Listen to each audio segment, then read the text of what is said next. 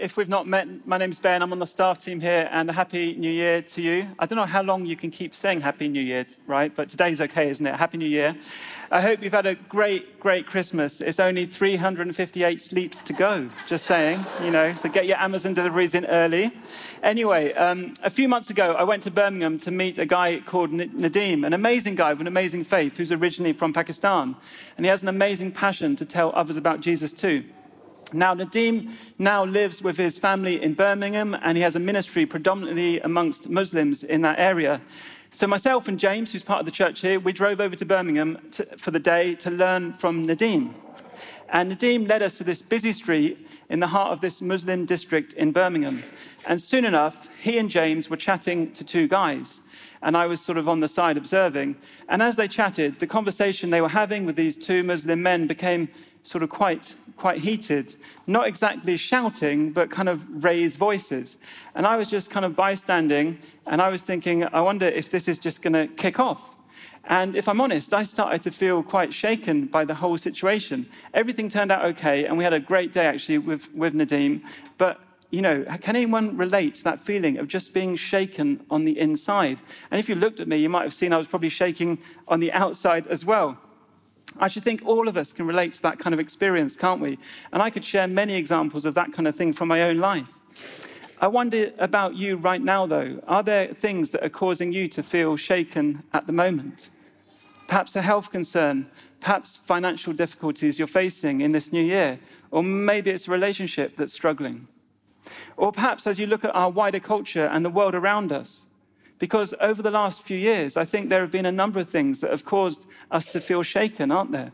You know, COVID, the war in Ukraine, the cost of living crisis, the energy crisis, the recent waves of strike, the death of Her Majesty the Queen.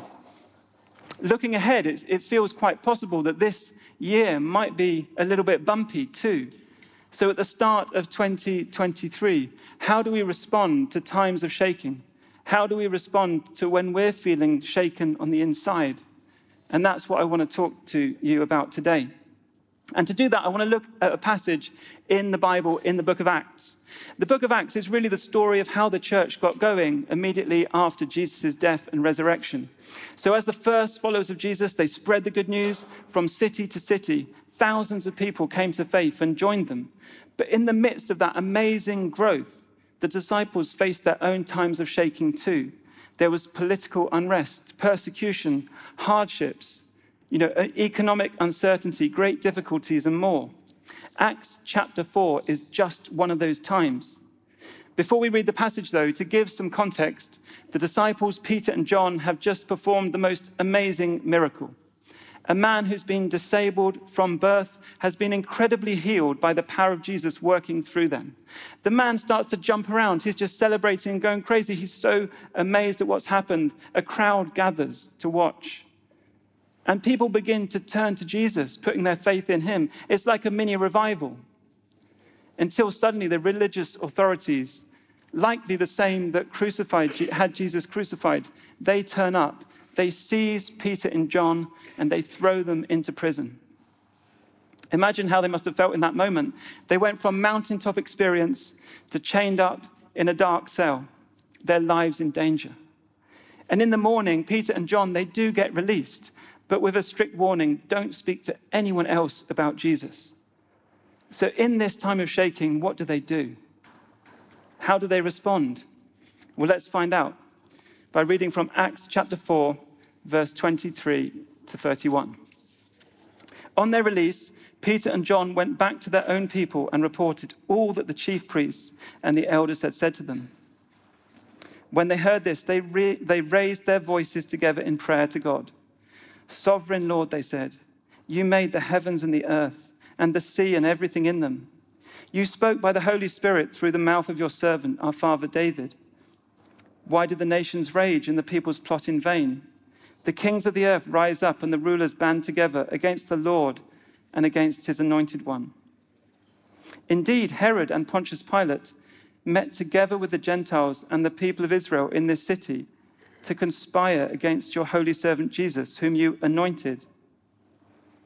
They did what your power and will had decided beforehand should happen. Now, Lord, consider their threats and enable your servants to speak your word with great boldness. Stretch out your hand to heal and to perform signs and wonders through the name of your holy servant Jesus. After they prayed, the place where they were meeting was shaken, and they were all filled with the Holy Spirit and spoke the word of God boldly. Now, as we look through this passage, I want to just share four things I've noticed that I think we could learn from at the start of this new year. Number one, the best thing to do first in times of shaking is to pray. Did you see in verse 24 where it says, When they heard this, they raised their voices together in prayer to God? Prayer is the disciples' first port of call. It's like their instinctive response, a knee jerk reaction. It comes before they have any discussion or a strategic plan of meeting. Before anything else, the disciples turn to pray. Imagine if you'd been in their shoes. I wonder how you would have reacted. Out on the streets in, streets in Birmingham with Nadim and James, my initial reaction was more to turn to look for a quick escape rather than to turn to prayer. So, why did the disciples respond like this? Well, our son, me and Lizzie's son Samuel, he has a, a few favorite TV programs that are part of his chill out time. Fireman Sam, obviously, Peter Rabbit, the Gruffalo, the list could go on. The scariness levels in all of these are really pretty mild, but it's enough for a three year old. And so, mid episode, we sometimes hear a little voice from the lounge Daddy, would you like to come and watch TV with me? No, it's okay, thanks. Daddy, Daddy, I'd like you to come and watch this episode. No, no, it's okay, Samuel. I'll just finish my coffee. Daddy, I need you right now. Come and sit next to me to watch this episode. You know, when Samuel's feeling shaken, he raises his voice just like those disciples did, and he calls to us. And of course, our immediate response is to go to him. Me and Lizzie drop whatever we're doing, and we go and enjoy that episode of the Gruffalo again. And of course, the reason Samuel calls out to us is because of the relationship we have, and from that trust that we will come. And a little bit like that, I think the disciples, they turn instinctively to prayer because of their relationship with God, the faith that He will do something. They might have drawn inspiration from the Psalms in the Old Testament, the part of the Bible written centuries before Jesus came. Because in those Psalms, we find people crying out to God with this same dynamic of, of relationship and trust like Psalm 16, verse 8, which says, I keep my eyes always on the Lord. With him at my right hand, I will not be shaken. Or Psalm 21, verse 7, the king trusts in the Lord. Through the unfailing love of the Most High, he will not be shaken. Or Psalm 62, truly my soul finds rest in God. My salvation comes from him. Truly, he is my rock and my salvation. He is my fortress. I will never be shaken. But more than that, in the three years they'd followed and known Jesus, the disciples had been taught by him to relate to God as their good and loving Father. After all, it was Jesus who had instructed them not long before. When you pray, he said, Say, Father, hallowed be your name. Jesus' invitation for them was to relate to God intimately as their Abba, their dad in heaven. And so I think their default response to pray in this time of shaken, shaking, it flows out of that place of relationship. Whatever you know might be going on in our own lives right now or in the world around us, I think Jesus gives, gives us that same invitation, that amazing privilege, that free access to know God as our Father. Maybe you're here on a journey, you know, exploring faith and wondering what you think about this whole idea of, of connecting with God. And if that's you, we're so glad, firstly, that you're here. Because many of us who've decided to follow Jesus, we have our own story, that ongoing discovery that God really is that good, good Father, especially in the tough times. And so let's use that foundation to move us to pray first before anything else when facing our own times of shaking too. But prayer, as well as this um, expression of relationship, it's also a way of encountering God and His presence. It's like when me and Lizzie go through to Samuel, it's our presence that makes the difference to him. He finds comfort in our presence, strength in our presence, a new res- resilience to take that walk through the deep, dark woods of the Gruffalo and the dramas there.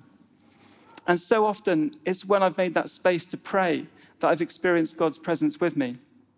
You know, that time in Birmingham, after I'd made my initial plan for a quick escape, I did begin to quietly pray. And within a couple of minutes, I had that sense of God's presence with me, and it made all the difference.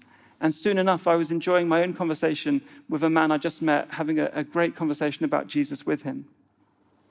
Now, this kind of encountering God's presence is one of the reasons we love to make space at the end of all of, of our services to pray, Come, Holy Spirit.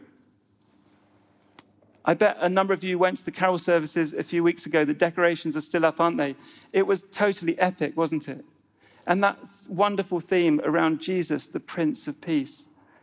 I got chatting to two guests just over there um, afterwards, and they'd been totally blown away by it. One of them really had little connection to faith and church. And as we chatted and talked about some of the reasons behind that, even though we'd only just met, I felt that little nudge just to offer to pray. And they were really open for that, so we prayed together. And they just felt a deep sense of peace that moved them to tears. And it was just Jesus, the Prince of Peace, meeting them with his Spirit. And it was just such a beautiful moment. So, firstly, in times of shaking, we need to pray. But secondly, in times of shaking, I think we need to pray together. I don't know about you, but when I think about the subject of prayer, my mind often thinks of just someone praying on their own. And we often talk about that, and it's so, so important.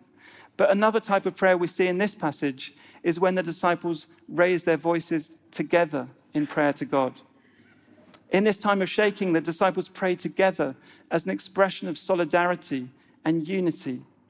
They're praying together in the light of who they are as family, as one body united by faith in Jesus. And as the guys mentioned earlier in the announcements, as a church today, we're embarking on this season, these 21 days of prayer and fasting in January. And I think there's a fresh invitation for us at the start of 2023 to press into prayer again, not only as individuals, but together. So we'd love for you to come in a couple of weeks to that extended time of prayer in the evening service. But beyond that, I wonder what it could look like for you. Maybe you could gather together two or three friends from your small group and begin praying together. Maybe you could start a prayer meeting on your campus or during lunch break in your workplace. For me, though, the place I've experienced prayer together the most has been at men's prayer meetings every Tuesday morning. It starts at 7 a.m., so naturally we begin with a desperate rush for a coffee machine. Then we worship, though, and there really isn't, isn't anything quite like 7 a.m. men worshipping together. It might sometimes sound a little croaky and occasionally drift slightly out of tune. No offense, guys, but I'm sure it is a pleasing sound to the Lord. And after worshiping, we celebrate stories of what God has done before just mentioning things to pray for. And then we stand up in little groups and we raise our voices together just to pray. It might not be particularly glamorous or glitzy, but I love it because over the course of the year, I find it truly is good for my soul and one of the most valuable things that I do. So if you're a guy here or listening to this online, come and join us. We're starting a week on Tuesday. And there's women's prayer too, which is equally good, so I'm told. And if you struggle to get here, you know, before work, want to rock up in your pajamas, there's an online prayer version too. Just check out the prayer section of the website for all the details. So let's be praying together. Thirdly, in times of shaking, I think we need to remember what God is like and what he has done. If we look at how those disciples prayed in that passage, it's funny to see really just how much of their prayer seems to be telling things uh, to God about himself. Do you see in verse 24, they state that God is the creator, the one who made the heavens and the earth. In verse 25, they recall that God is a God who's spoken through the Holy Spirit. Verse 26, they describe how God has been rejected by people. And in verse 27 and 28, they reflect on God's big plan to send Jesus and save the world. What's going on here? Why does the majority of this prayer appear to be just telling God what He's like and what He's done? Surely it's not for God's benefit. No, I think it's an example of how important it is for us to pray in a way that lifts our eyes off ourselves. How vital uh, it is for us to recall and remember to rehearse and reacquaint ourselves with who God is, what He's like, His character, and His ways. For me, I know this is especially important in the times of crisis because those are the times I find myself most likely to doubt. Those are the times when questions can come and swirl around. Does God really love me? Is God really good? Is God there at all?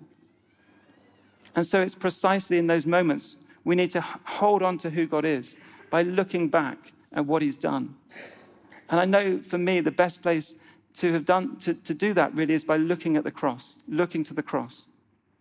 Because it's at the cross that I see God's love most vividly shown. It's at the cross that His grace sounds out the loudest. It's at the cross that we find a hope that endures. It's at the cross that we see Jesus' outstretched arms welcoming us again and again, no matter what we've done or who we've become. Looking back, I think it's these kind of truths about what God is like and what He's done. They become the anchor for our souls in troubled times. They become the solid rock where we can stand when it feels like we're in shifting sands. But how can we do this, though? Well, on a practical level, one thing that helps is to, to make use of the Bible as we pray. And if we look at the passage, that's exactly what we see the disciples doing.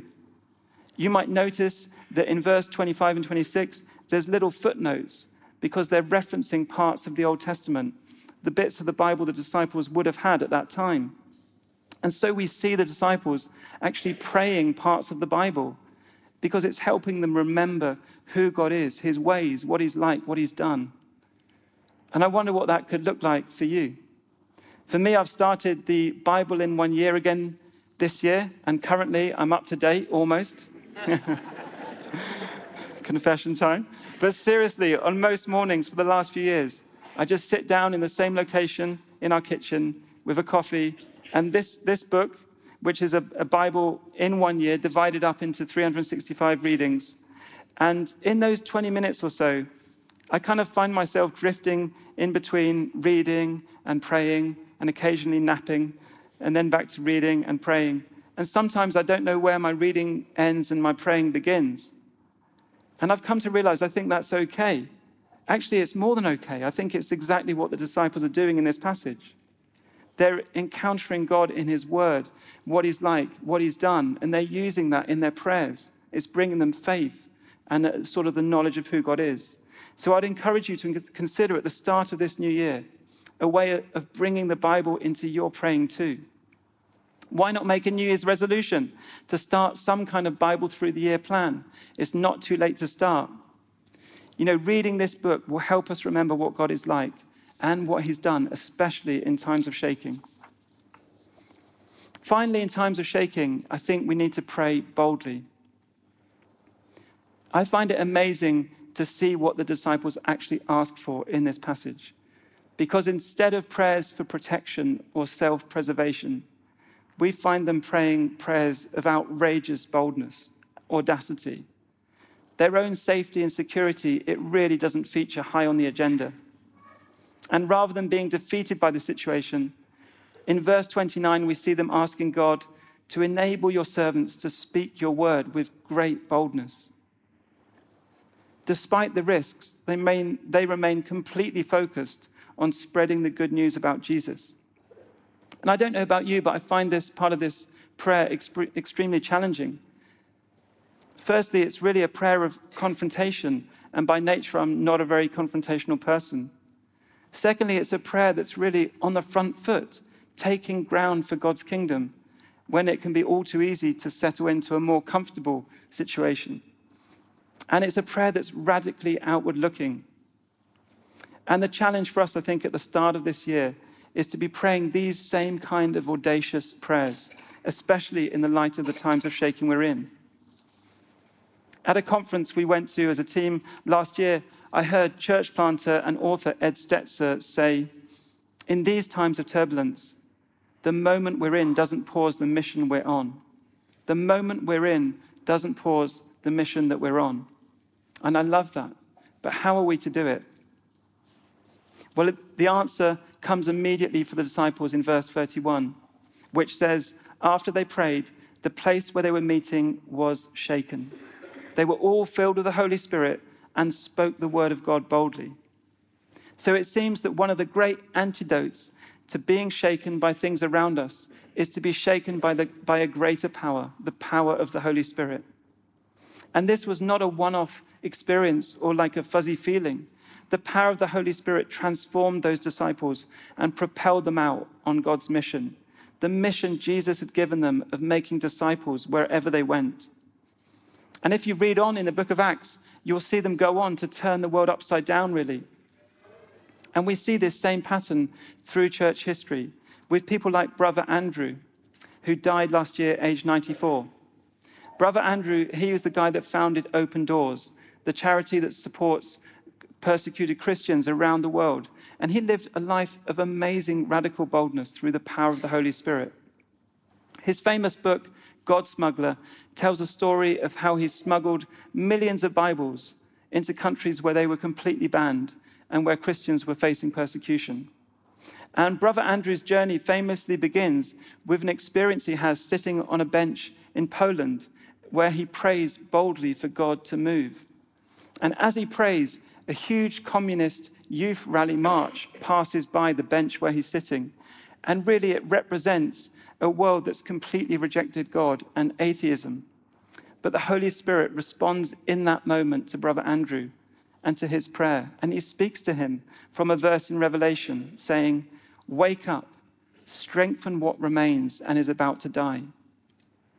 And the shockwaves of that audacious prayer and that moment are still being felt strongly 70 years later, because that became Brother Andrew's life calling and the launch point for Open Doors, who now have bases and staff all over the world strengthening and supporting Christians facing persecution the moment we're in shouldn't pause the mission that we're on.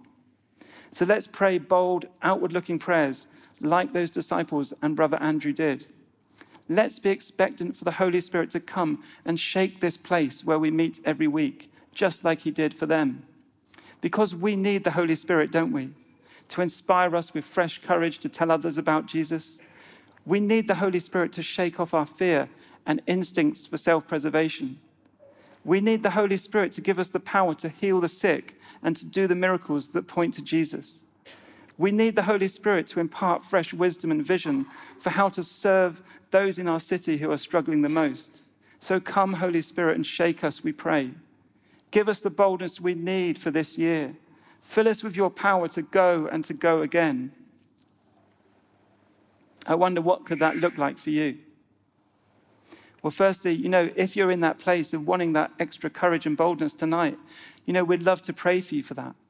And in a moment, we'll have a time of ministry where we would love to pray for anyone who'd like to respond. But perhaps you also have a sense of clarity already about something that God is calling you to step into. Maybe it's planting a new small group. Maybe it's launching an alpha course at work. And I know a number of people have done that in this last year. Maybe it's joining one of the teams at Trent Compassion in loving and serving our city. Perhaps it could be going with our ministry on the streets team into the city centre on Saturday mornings. And over the last 12 months, they shared, they've shared their faith with over 500 people in Market Square. And they've seen 29 of those people respond, opening their hearts to Jesus right there with them. They'd love to hear from you if you'd like to give it a try and go out with them. Maybe you're here, though, listening and you don't know what you believe about God. And if that's you, I think the invitation is for you to come and to know the God of peace, the God that can be relied on in the good times as well as the times of shaking. So, as we launch into 2023, let's be a church who respond like those disciples did. Let's turn to prayer first. Let's find places to pray together as well as on our own. Let's pray remembering what God is like and what He has done. And let's pray bold prayers, expectant for the Holy Spirit to shake us with His power too.